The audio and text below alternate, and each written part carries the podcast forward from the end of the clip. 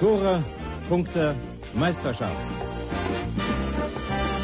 Am Mikrofon Kurt Brumme. Erste FC Köln ist deutscher Fußballmeister 1978. Overath wird hier in Düsseldorf regelmäßig ausgepfiffen, wenn er an den Ball kommt. And now it's Muller to score goal number two. Oh, goodness me. Forest are in real trouble. Zunächst schon die großartige Parade von Schumacher hier gegen Rummenigge. Polster und Tor! 2 zu 1 für den FC Köln. Podolski, nein! Das glaube ich nicht! Der Mann, in dem dieses Kölner Herz schlägt. Oh, jetzt überquert die Mittellinie. Pass kommt gut auf Osako. Osako, Osako, Tor, Tor, Tor, Tor, Tor. Die Gelegenheit. Cordoba kann es direkt probieren. John Cordoba, da ist er! Wir sind deutscher Meister! Deutscher Meister! Bleib gesund. Deshalb hier ein Fan, ein Spiel, eine Begeisterung, die ein Leben hält. Hamburg und Hattingen rufen Müngersdorf. Hallo und herzlich willkommen zur neuen Folge von Deshalb hier, dem Nostalgieformat von Trotzdem hier. Bei mir ist wie immer der Co-Moderator Marco. Hallo Marco, grüß dich. Hi. Und natürlich wie immer an dich die Frage, hast du noch Erinnerungen an das Spiel, was uns unser Gast gleich vorstellen wird?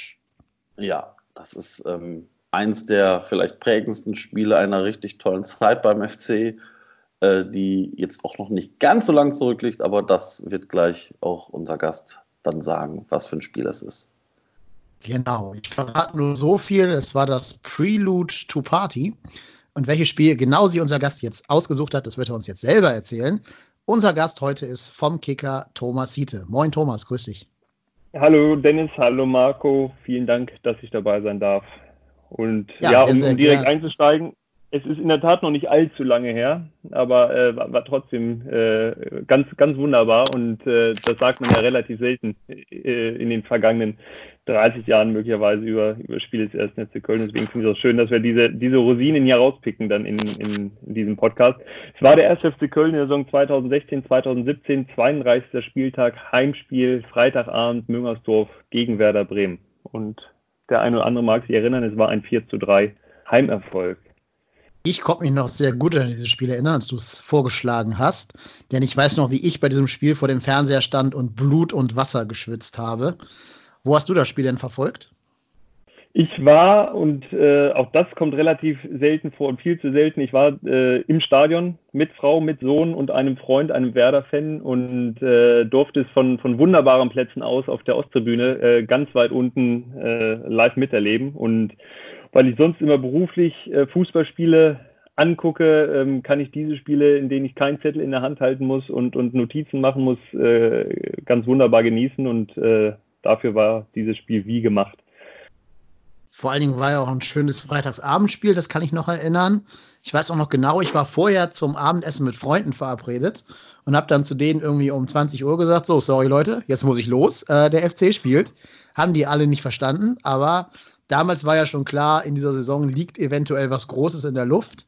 Und da war ja Bremen so ein bisschen die Weichenstellung, das Bremen-Spiel.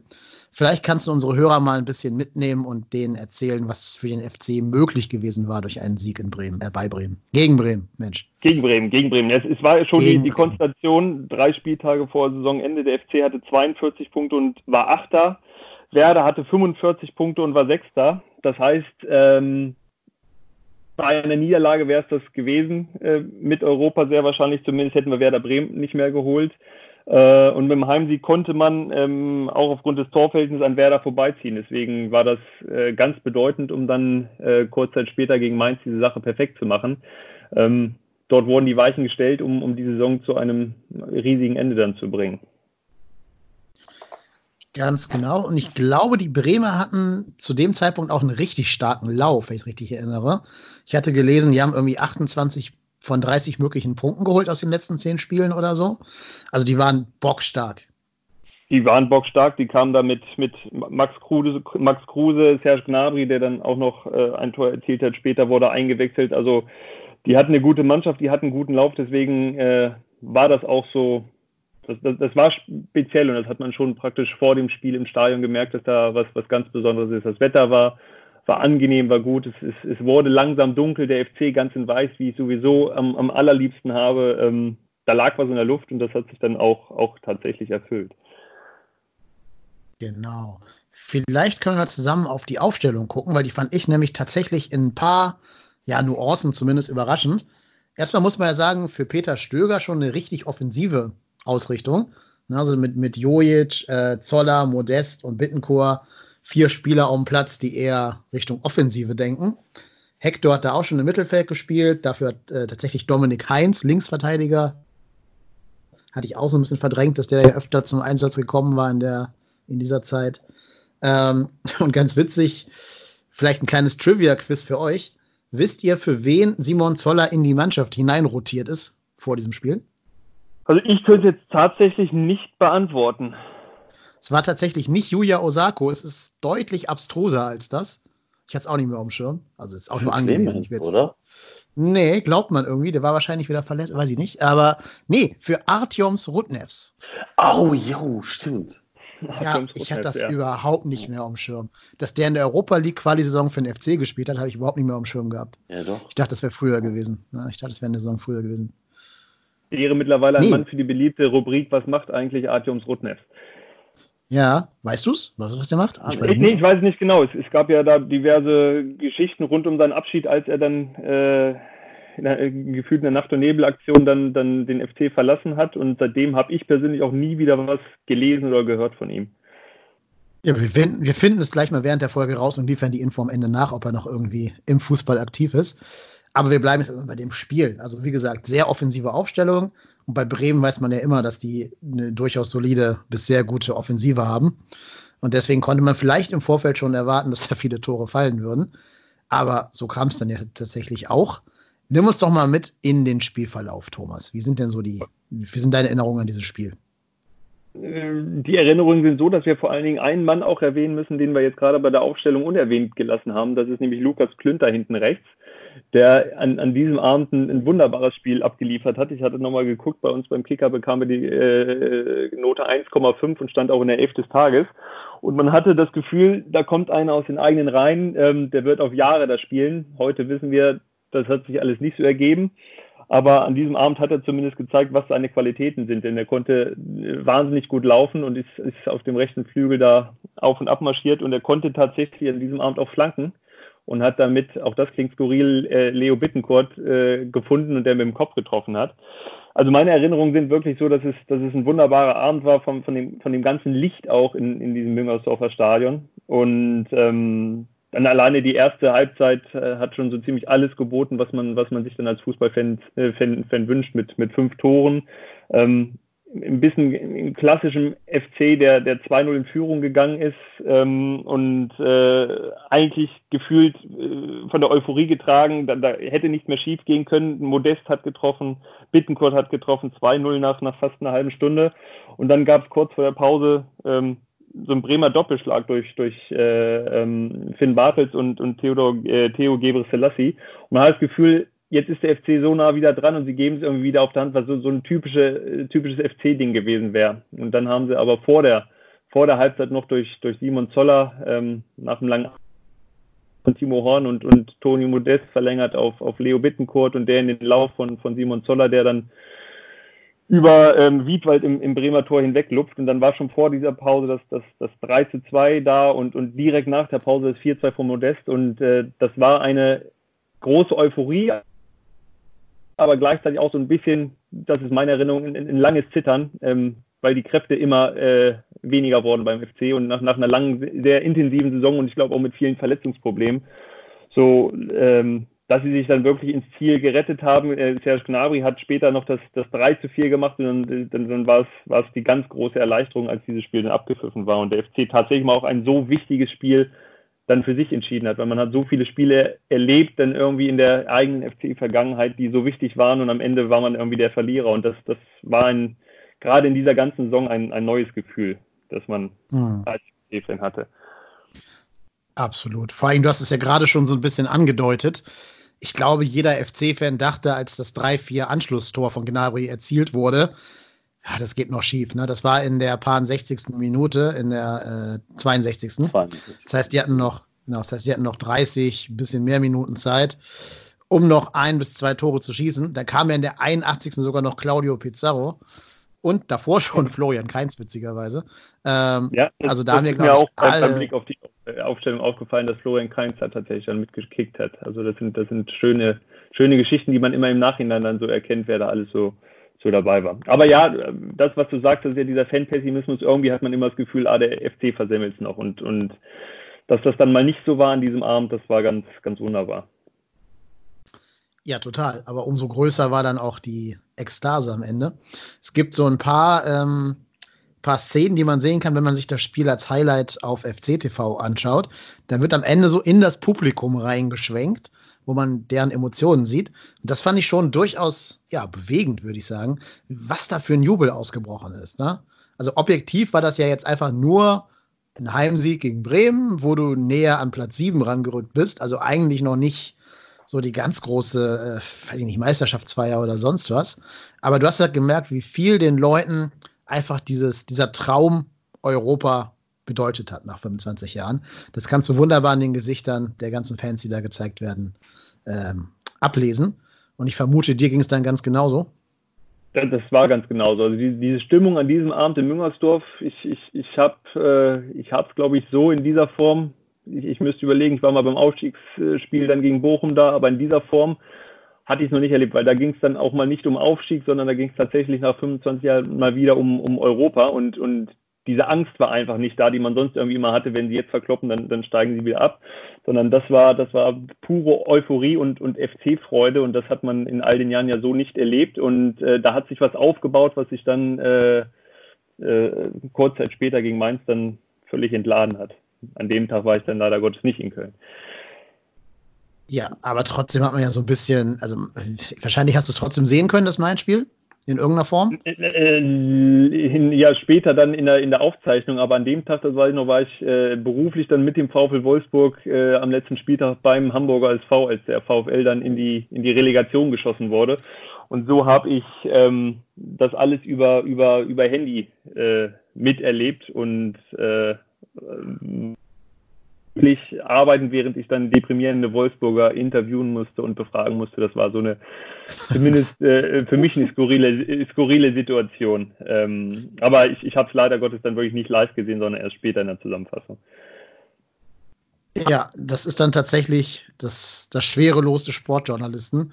Das das aber dafür, entschädigt, dafür entschädigt umso mehr dann dieses Bremen-Spiel, dass ich das dann, weil das an Freitagabend dann, dann war und ich die Zeit hatte, ähm, dass ich nach Köln fahren konnte. Auch das ist nicht selbstverständlich, weil ich in, in Niedersachsen dann lebe und dann die drei Stunden mit, mit Frau und Sohn und, und Freund dann da dahin gereist bin, um das zu sehen. Genau. Ja, ich, ich finde es so ein bisschen schade, um nochmal in das Spiel jetzt gegen Bremen zurückzugehen. Wenn man sich diese Mannschaft von Bremen damals anschaut, wer da alles gespielt hat, was aus der geworden ist, wo die heute stehen. Ne? Wenn man sich das so anguckt, alleine Max Kruse so als ganz herausragende Figur, Delaney im, im Mittelfeld, ähm, der gerade schon erwähnte Gnabry auf der Bank, also die konnten sich erlauben, den nicht von Anfang an spielen zu lassen. Ist eigentlich so ein, also ich mag ja Bremen, ich bin ja so ein, so ein kleiner Bremen-Sympathisant, darf man nicht bei jedem Gast hier erwähnen, aber tue ich hier an dieser ja. Stelle mal. Ähm, das tut mir echt ein bisschen leid zu sehen, wo die heute jetzt Stand April 2020 stehen. Aber das, das, das kam mir jetzt auch dieser Gedanke, gerade allein wenn ich beide Mannschaften ansehe, wie das, das, das ist jetzt gerade mal äh, drei Jahre her, aber wie schnelllebig dann dieses Geschäft wirklich ist. Ähm, jetzt könnte man sagen, okay, Modest ist noch immer da, aber der war zwischenzeitlich schon mal ganz weit weg. Und äh, wie sehr sich beide Mannschaften letztendlich in diesen drei Jahren dann doch verändert haben. Also äh, das ist, ist, sehr, sehr schnelllebig geworden und äh, das kann man hier in diesem Spiel auch wunderbar ablesen dann. Total. Da war der Trainer von Bremen noch Alexander Nuri. Das ist auch, Nuri. ja. Auch Genau. verrückt, ja. Der hat ja auch schon auch ein paar Stationen dazwischen noch gehabt seit heute. Ähm, Ja, ja und vom also, FC sogar nochmal mehr, mehr Tore als an diesem Abend eingeschenkt bekommen, was auch schon Ja, richtig. richtig, richtig, Ja. ja. ja. Ja. sehr spannend. Ich habe das Spiel nochmal, also ich habe mir die Highlights angeschaut und nochmal so ein paar Phasen im kompletten Real Life, weil ich einfach sehr viel große Luft, Lust auf dieses Spiel hatte. Und da habe ich so ein bisschen auf Modest auch nochmal geachtet. Hat von euch auch die Kickernote 1 bekommen, also damals wirklich in Mhm. der Form seines Lebens. Ähm, krass fand ich aber auch, wie viel einfach über den ging. Also der war ja wirklich für jeden Ball immer der Zielspieler, egal ob er kurz ging oder lang gegangen ist. Also für alle Bälle, der hat ja auch, wie, wie du gerade schon gesagt hast, das Zoller-Tor mit vorbereitet oder mit eingeleitet. Ähm, so krass, wie dominant der in unserem Spiel, im Spielaufbau auch beteiligt war und, und wie viele Bälle den gesucht haben. Das ist heute, glaube ich, gar nicht mehr vorstellbar, wenn jemand jetzt nur die heutige Saison geguckt hätte und die davor nicht kennen würde. Hat mich sehr, sehr ähm, an die damals gute Zeit erinnert, wie Modest da drauf war. Das stimmt, das, das war wohl, das muss man, das muss man heute sagen, die wirklich die Form seines Lebens. An diesem Abend hat er seine Saisontore 24 und 25 erzielt. Und äh, diese, diese, diese Power, die er in diesem, diesem Jahr, in diesem Spiel dann in seinem Körper hatte, wie er zu den, die, zu den Kopfbällen hochgegangen ist, wirklich, das, das, das ist dann möglicherweise vielleicht dem Alter geschuldet, vielleicht aber auch dann der Zeit in China, das ist schon irgendwie gefühlt so ein bisschen auf der, auf der Strecke geblieben. Leider Gottes vielleicht auch einfach nur natürlich, ich, ich weiß es nicht, aber die Phase zumindest, die er da in Köln hatte, das war überragend. Deswegen denke ich auch immer gerne daran zurück und, und äh, freue mich dann irgendwie auch immer äh, trotzdem, dass er dann, dass er dann aktuell noch zu diesem Kader gehört und, und wieder bei dem Club ist, weil ich damals schon das Gefühl hatte, der gehört da irgendwie hin. Wie auch immer es dann dazu kam, dass er dann zwischenzeitlich mal weg war. Ja. Ich glaube, da spielt auch ein bisschen Marco, sorry, mach doch. Nee, nee, äh, ich muss ganz ehrlich sagen, als du gesagt hast, äh, wie, wie äh, dominant Modest in dem Spiel war, das, das, das fand ich gerade, also das war ja, ich sag mal, gerade diese letzten Spiele, das war ja, ich sag mal, die, wirklich die, die brillanteste Phase von ihm auch noch bei uns. Und ich muss ganz ehrlich sagen, wenn ich das Spiel so gesehen habe, dann erkenne ich da ganz viel von unserer aktuellen Phase, nicht mit Anthony Modest, sondern mit John Cordoba da drin die sind ja, ich sage jetzt mal, in der aktuellen Form, oder ich sag mal, in der Form äh, vor Corona, wirklich ist, ist Cordoba ja so, so, so ein Abziehbild dieser Phase von Modest. Ah, für jeden Ball war der anspielbar, der hat den Ball immer festgemacht, war, hat den Ball entweder weitergespielt oder wurde vom V gestoppt. Und das hat ja Cordoba, ich sag mal, in der letzten äh, Phase vor Corona ja auch so ein bisschen ausgemacht. Also vielleicht ist das auch so der Move, äh, Cordoba dann in diese Phase reinzukriegen. Ja, vor allen Dingen diese, diese wahnsinnige Physis, die dann beide ja. auch äh, mitbringen, äh, wodurch sie alleine schon durch den Körper wahnsinnig schwer zu verteidigen sind. Da, da gibt es schon Parallelen, das finde ich auch. Ganz witzig fand ich vor dem 4-2. Da sieht man in der Zusammenfassung schön, wie sich Modest erstmal beschwert über irgendwas. Äh, ich glaube, er hat das Gefühl, er sei gefault worden. Und da kommt der Ball vor seine Füße und er schießt halt einfach rein, aber lässt die Arme immer nach oben zum Beschweren. Das ist ein ganz, ganz tolles Bild gewesen. So dieser, dieser Manuel so, Neuer Reklamierarm.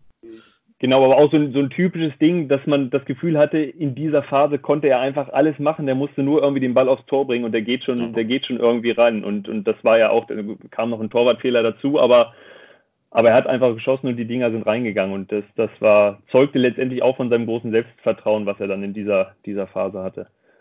Total.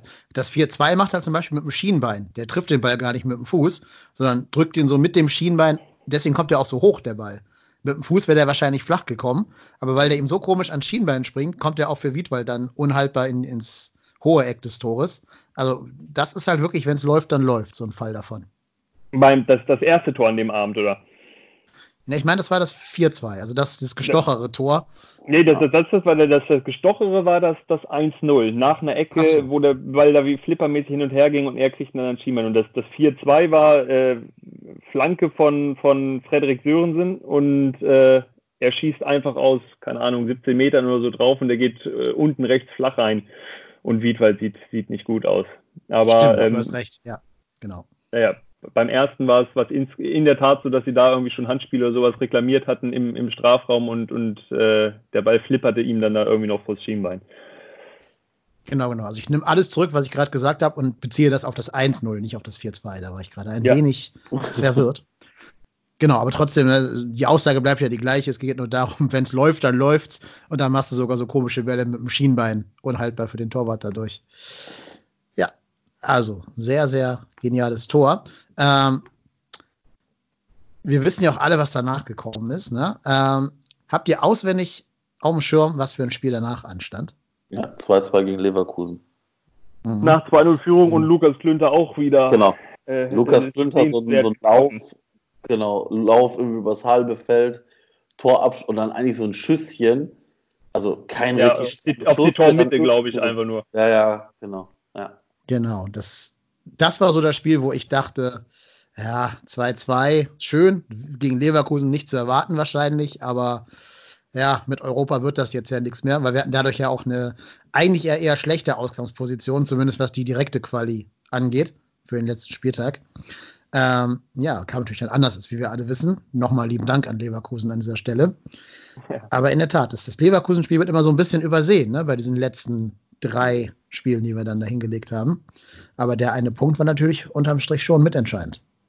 Ja. Und letztendlich äh, gefühlt, wenn sie da gewonnen hätten, dass das, das hätte auch ganz bitter laufen können, dass dieser, dieser Sieg dann womöglich nicht oder, oder dieser, dieser Punkt nicht gereicht hätte und dass sie den Sieg dann in Leverkusen noch aus der Hand gegeben haben und dann wäre am Ende Leverkusen der entscheidende Gegner gewesen, der uns dann Europa geklaut hätte. Deswegen ist es gut so, wie alles gekommen ist, äh, möchte ich sagen. Absolut. Da kam ja auch wieder der FC-Schreck Poyanpalo dann zu seinem Tor. ja. Da bin ich ganz, ganz froh, dass der gerade nicht mehr in unserer selben, in derselben Liga wie wir spielt. Ähm, der hat uns immer Kopfzerbrechen bereitet, so gefühlt. Ja. Aber ganz ehrlich, ich, ich, nach dem Unentschieden gegen, gegen Leverkusen war mir dann eigentlich sicher, dass wir dieses letzte Spiel, dieser, diesen 34. Spieltag uns nur selber kaputt machen können.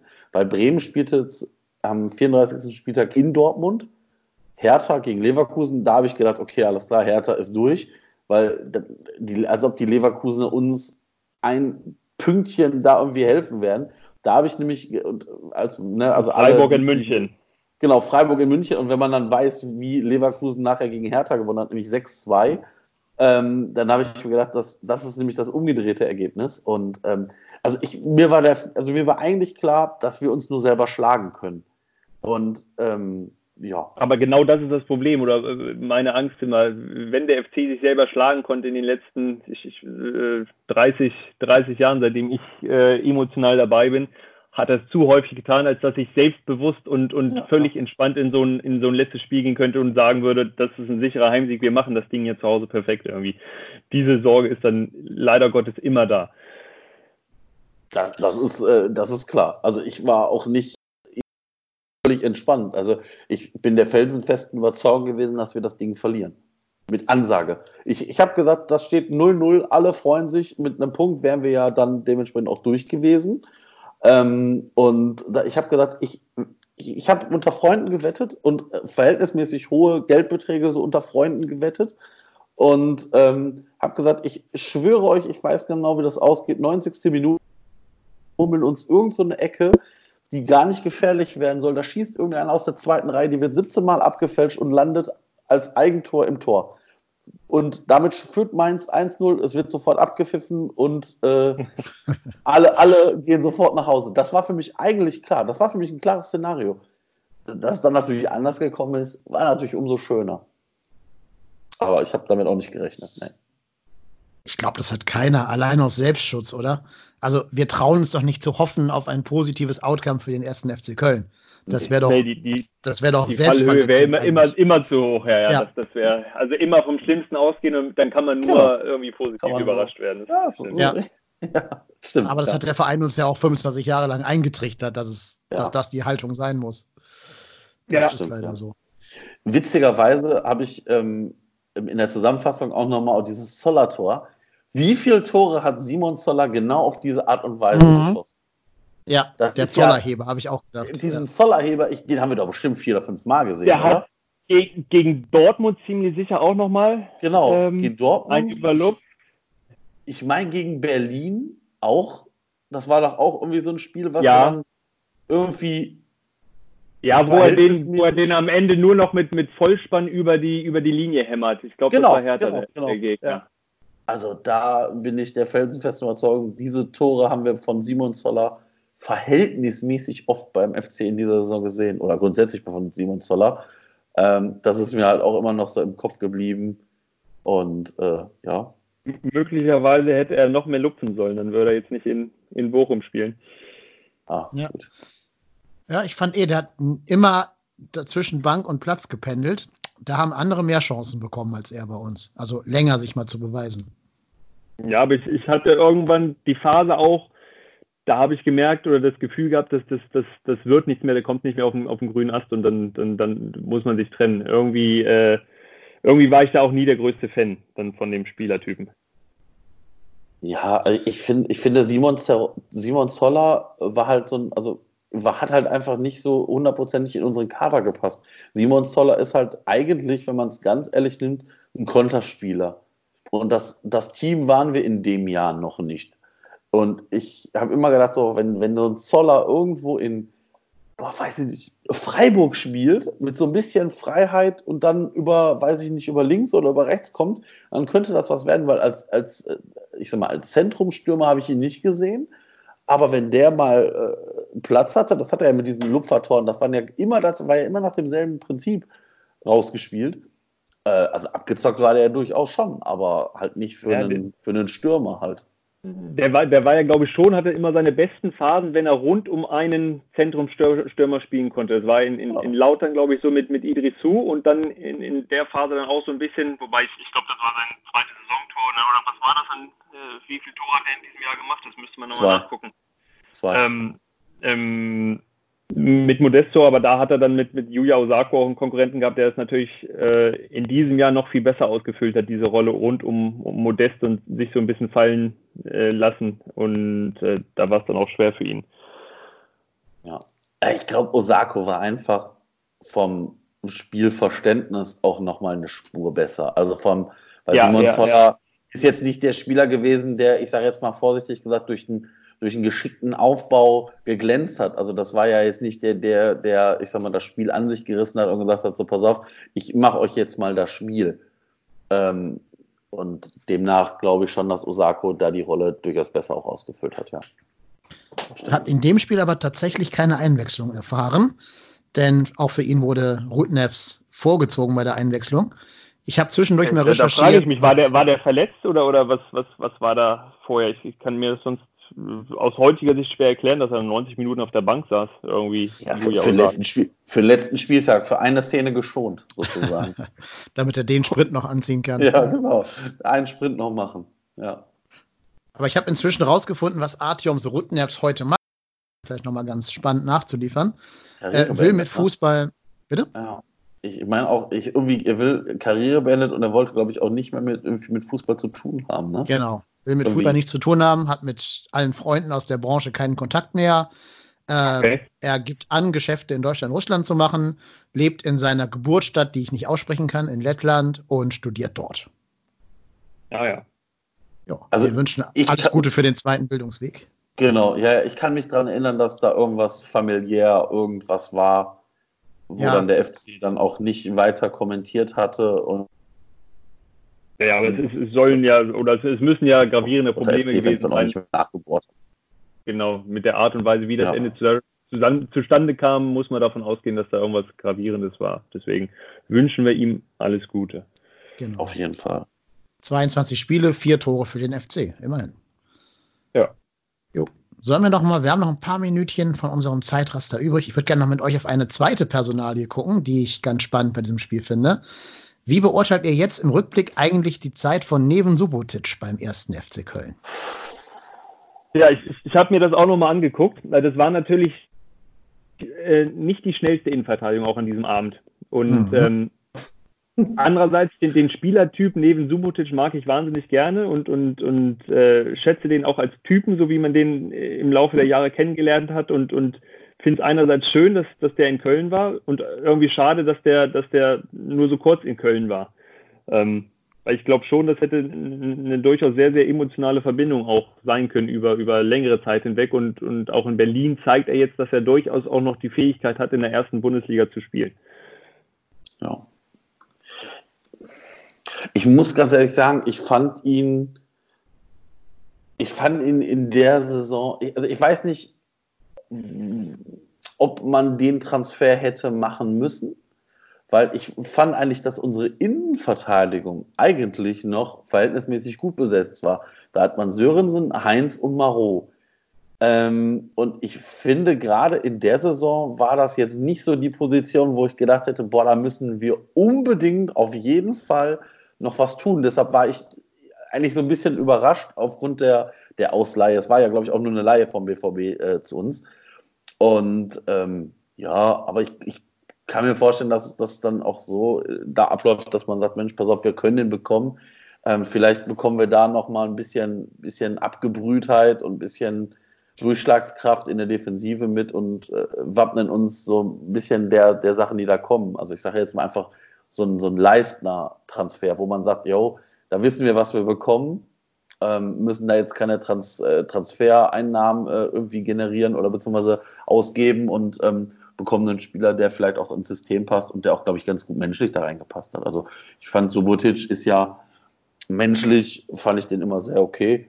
Ähm, macht ja auch vieles Soziales, also da kann ich gar nicht Negatives sagen, aber ich muss ganz ehrlich sagen, in der Saison, pff, äh, er hat sich jetzt für mich nicht aktiv für eine, für eine, für eine Weiterverpflichtung irgendwie ausgesprochen. Nee, und, und, und das war ja dann irgendwie auch klar, so bei dem, was A wichtig, der kam dann im Winter, da ist es ja auch erstmal wichtig, dass, dass ein Typ gut ist, damit er schnell integriert wird, da diese Voraussetzungen waren gegeben.